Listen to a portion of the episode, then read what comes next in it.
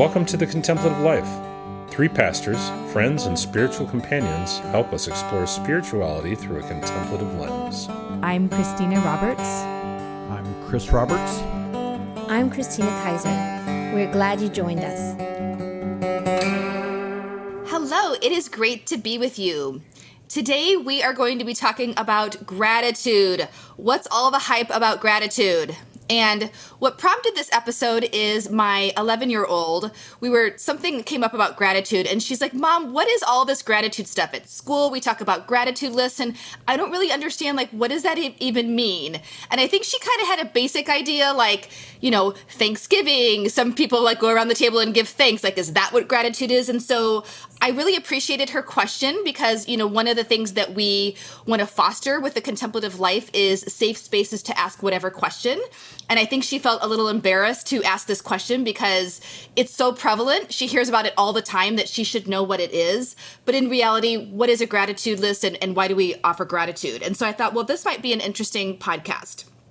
And so uh, a couple things that I want to maybe kick off the conversation with as it relates to gratitude is how does gratitude intersect with um, maybe jealousy or envy? And I think one aspect of gratitude is actually wanting what we have and appreciating what actually is. And I found that to be helpful sometimes as we're thinking about maybe, you know, wanting something that we don't have and we can maybe kind of, oh, I don't want to be, you know, jealous or envious and I need to be content. And and I understand that, but I think there's also something about not just I'm grateful that I have this, but actually I, I want this still in my life. And my gratitude can lead me to kind of a deeper appreciation and desire and want. Or sometimes it's like, yeah, I'm thankful for this, but in reality, I don't know that I still want this anymore. And so maybe this is something that illuminates that there's not a deeper want or desire coming up beneath that. So anyway, as I as I think about the hype of gratitude and, and why it's so prevalent, I wonder what comes up for the two of you today. That's incredibly deep. I had not even thought so deeply down into it. The notion of how is my jealousy or envy playing in? Amazing. Um, I do love gratitude, which I, I'm guessing is going to come as a shock to nobody. and I think um, when I introduce it to people who haven't done it much before, there is usually this I tried it and it's true. I felt so much better after the fact. And I was even using it recently. Uh, someone near me was kind of feeling anxious and upset. And so, like, we first did a little bit of like, what do I see? What do I feel? What do I hear? What are even just like 10 things that I feel grateful for? Just as this kind of calming, slowing things down, getting into a reality space. So there really are a lot of ways to use gratitude. And it's interesting uh, there's this place in second corinthians it's 416 where it talks about hey don't lose heart because even though like these things are going on this is we're outwardly wasting away. So even though there's all of this kind of struggle and turmoil we're being renewed day by day. And so that's super encouraging but there is that how. Like how am i going to get to that space of finding that space of renewal? So woohoo I like what both of you have said about gratitude, and I think one of the things that that's interesting, Christina Roberts, that you brought up about like these jealousy or comparison, or you know, how does thankfulness play into some of these more negative emotions? And I think for me, I've been on a gratitude journey for for many years, and I still don't feel like I'm where I want to be with gratitude. But I think where I started to see a change in, in myself uh, and and as I was viewing other people who are grateful, I think there's this this foundational understanding that life is hard and this embracing of there are challenges in life. If you embrace that the nature of life is difficult and challenging, then you understand that there are going to be some some challenging times and there's going to be some good times. And I think for me, you know, I kind of wanted the world to do good to me all the time. And so whenever when, whenever life wasn't good, there was complaining or I was owed something. And I think for me, embracing the fact that life is hard and be grateful for what is in the midst of those circumstances uh, has really been life changing. So that's what comes up for me as I as I think about gratitude. Yeah, and I think even to your point about this has been a practice for many years. Years ago, I used to work in children's ministry, and something about really wanting to instill this idea of gratitude with kids, and more of like a practice. And I think at the time expanding beyond like I'm thankful for my house or my family. I think sometimes we kind of have these basic things. And so we did this activity. It was like A to Z of Thanksgiving. And we would encourage the children, like we had these big charts and we would list all the things out.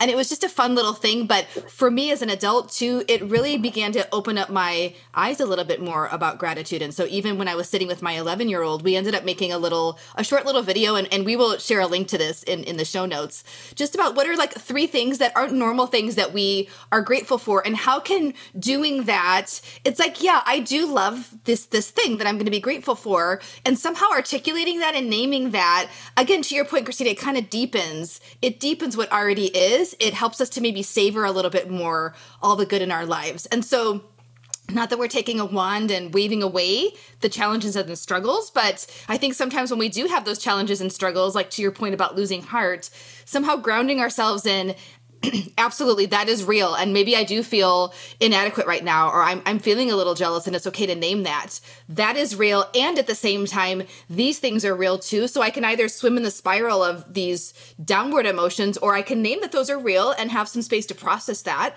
And also gosh there's all these wonderful things too that when i focus there your attention is drawn towards different things. Yeah it's totally uh, a helpful way for me to find context in, in life a little bit because it it is so natural for us to keep ruminating. Like if there's something that we want to be different, there's something that we want to change, it just comes back around. I mean, even this morning, my husband was saying, like, oh, I, I got up in the middle of the night and I went back to bed and I realized that my work was still going through my head. And so I had to breathe, I had to slow down. This is life, right? The head just does what it wants. and so taking this moment to kind of say, okay, what is what is all the good and to change the context for my day and what I'm thinking about and how I am showing up in the world. It just it, it moves things around for me. And and I think that it both comes natural to me, but so does the other, right? Like I grew up in a household where it was all about gathering around to talk about whatever you were unhappy about. I grew up in that context. I can roll with that. It does take some intention for me to say, what is the good? So when we sit down at dinner, we'll even, um, and my nine year old is amazing about, uh, instigating it. So we'll do like highs, lows, right? So we're not ignoring the the other side of it, but they'll do it. They do it really well. What are my highs? What are my lows? And um, that's really another form of them getting a chance to find gratitude. I think another thing that comes up for me is, you know, I really appreciate in the Genesis story where God did something and then he intentionally paused to give thanks. Like it is good and we're reflecting. And so, you know, kind of that action reflection thing. And in addition to spiritual direction, I, I coach a few people that are starting side businesses. And I think it's really easy to like, we, we met this goal and we're plowing through the, to, to the next one. And it's like, whoa, whoa, like, wait a minute. Like, that's amazing that you just did X, Y, Z. And we need to pause and reflect on that. And I think you know again i appreciate that rhythm that is is given to us in genesis where not only is that appropriate but it's actually part of i think our intrinsic you know human rhythm that that we're invited to do. So yeah I, that that also comes to mind as we're discussing this. Yeah there's a, there's an autobiography um, from morris west. Uh, it's called a view from the ridge. And one of the, the things that he suggests uh, at a certain age our lives simplify and we need have only three phrases left in our spiritual vocabulary. And the phrases are thank you, thank you, and thank you. And he suggests that this is a sign of maturity. The more that we are grateful, the more mature that we are becoming in our spiritual lives. And so I think a helpful image for me is even as an adult, you know, if gratitude is something that comes out of me, I'm moving more towards maturity. But if I'm complaining, I'm sort of like that adolescent child who is stomping his foot when he's not getting what he wants. Right? I think whenever that is our response, when we want something and we don't get it, and then we stomp our foot, that's a sign of immaturity. And so I really appreciate, you know, West, his um, reflections on gratitude, saying thank you, thank you, thank you. And that's that's such a great something to aspire to, right? To to want to mature in that type of way in our spiritual lives. Yeah, there's a um I think it's Martha Beck who says that we tend to look for happiness everywhere but right where we are and uh, that's part of this gratitude experience too okay what is really and it, and it, so it plays into that comment we that christina you brought up at the very beginning around jealousy and this one too around thank you thank you thank you thank you. There is good here. It's just that we we do spend our lives striving a little bit a lot of the time for this grasp in, in the next thing. So i love that notion and i try to live by it too. Take that pause take that moment to be excited before moving on um, lest you know 30 years pass you by I mean, which is already happening, just to say things like my husband and I just celebrated 24 years, and I like it seemed completely fine to say we were in our teens as a married couple, but to say that like we're almost to a quarter century, that suggests a lot of time. So you really don't you don't see it going. And it does help me to stay present and stay in my life to spend time in gratitude. I think the older I get, the more I'm drawn to people who practice this gratitude I, I, find myself wanting to be around them. It's it's a pleasant experience for me. And i can find i find myself thinking about if well if i spend all my time with people that are just grateful yes that can wear off on me. And if i shun being with people who are uh, the opposite spectrum then you know what do i have to learn in life?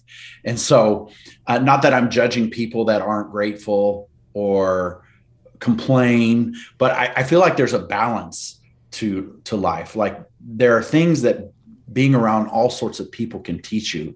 And so even though I'm drawn to people who are thankful and want to spend all my time with them, I, I, think there's also invitation to how can I how can I be present to people who uh, maybe are growing in their awareness of gratitude and practice. So that's something else that comes up for me just to pay attention to in myself because I know that I could just totally gravitate towards people that are that are grateful and I don't think anybody practice I, I mean, anybody that I know practices gratitude all the time. I think we all have our moments, but um, I, I, just think that's worth saying. And maybe one more thing I'll add is I think sometimes, and I, I, was getting at this with my daughter too, it's not like we have to like now sit down and make a gratitude list.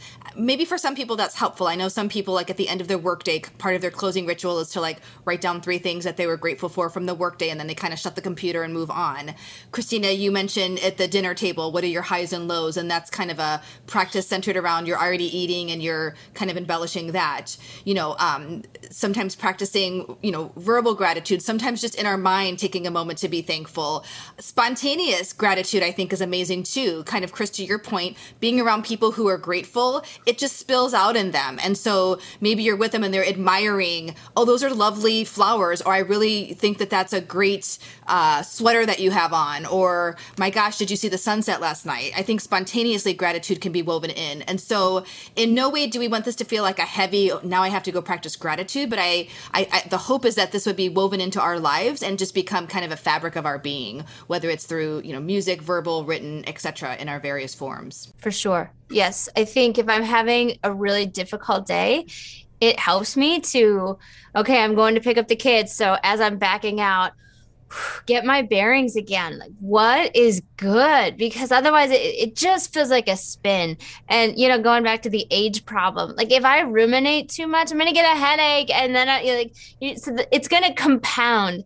And so, finding a way to bring myself back to center. But you're right. I think it's, it really is this kind of weaving it in business. I even know people who are like, "Oh, I do it on one specific day of the week or whatever," because otherwise it's it feels too much and I get too superficial and so there is kind of this flowing of it as opposed to I show up at church every, you know, whatever. It's different than that, maybe. Yeah, and I know someone too. Their uh, practice of gratitude is through photos, and so every day she tries to take a photo of something that kind of expresses gratitude. So again, I think there's so many different ways that we can practice gratitude. So I personally am inspired by our conversation. Thanks so much for the generative thoughts.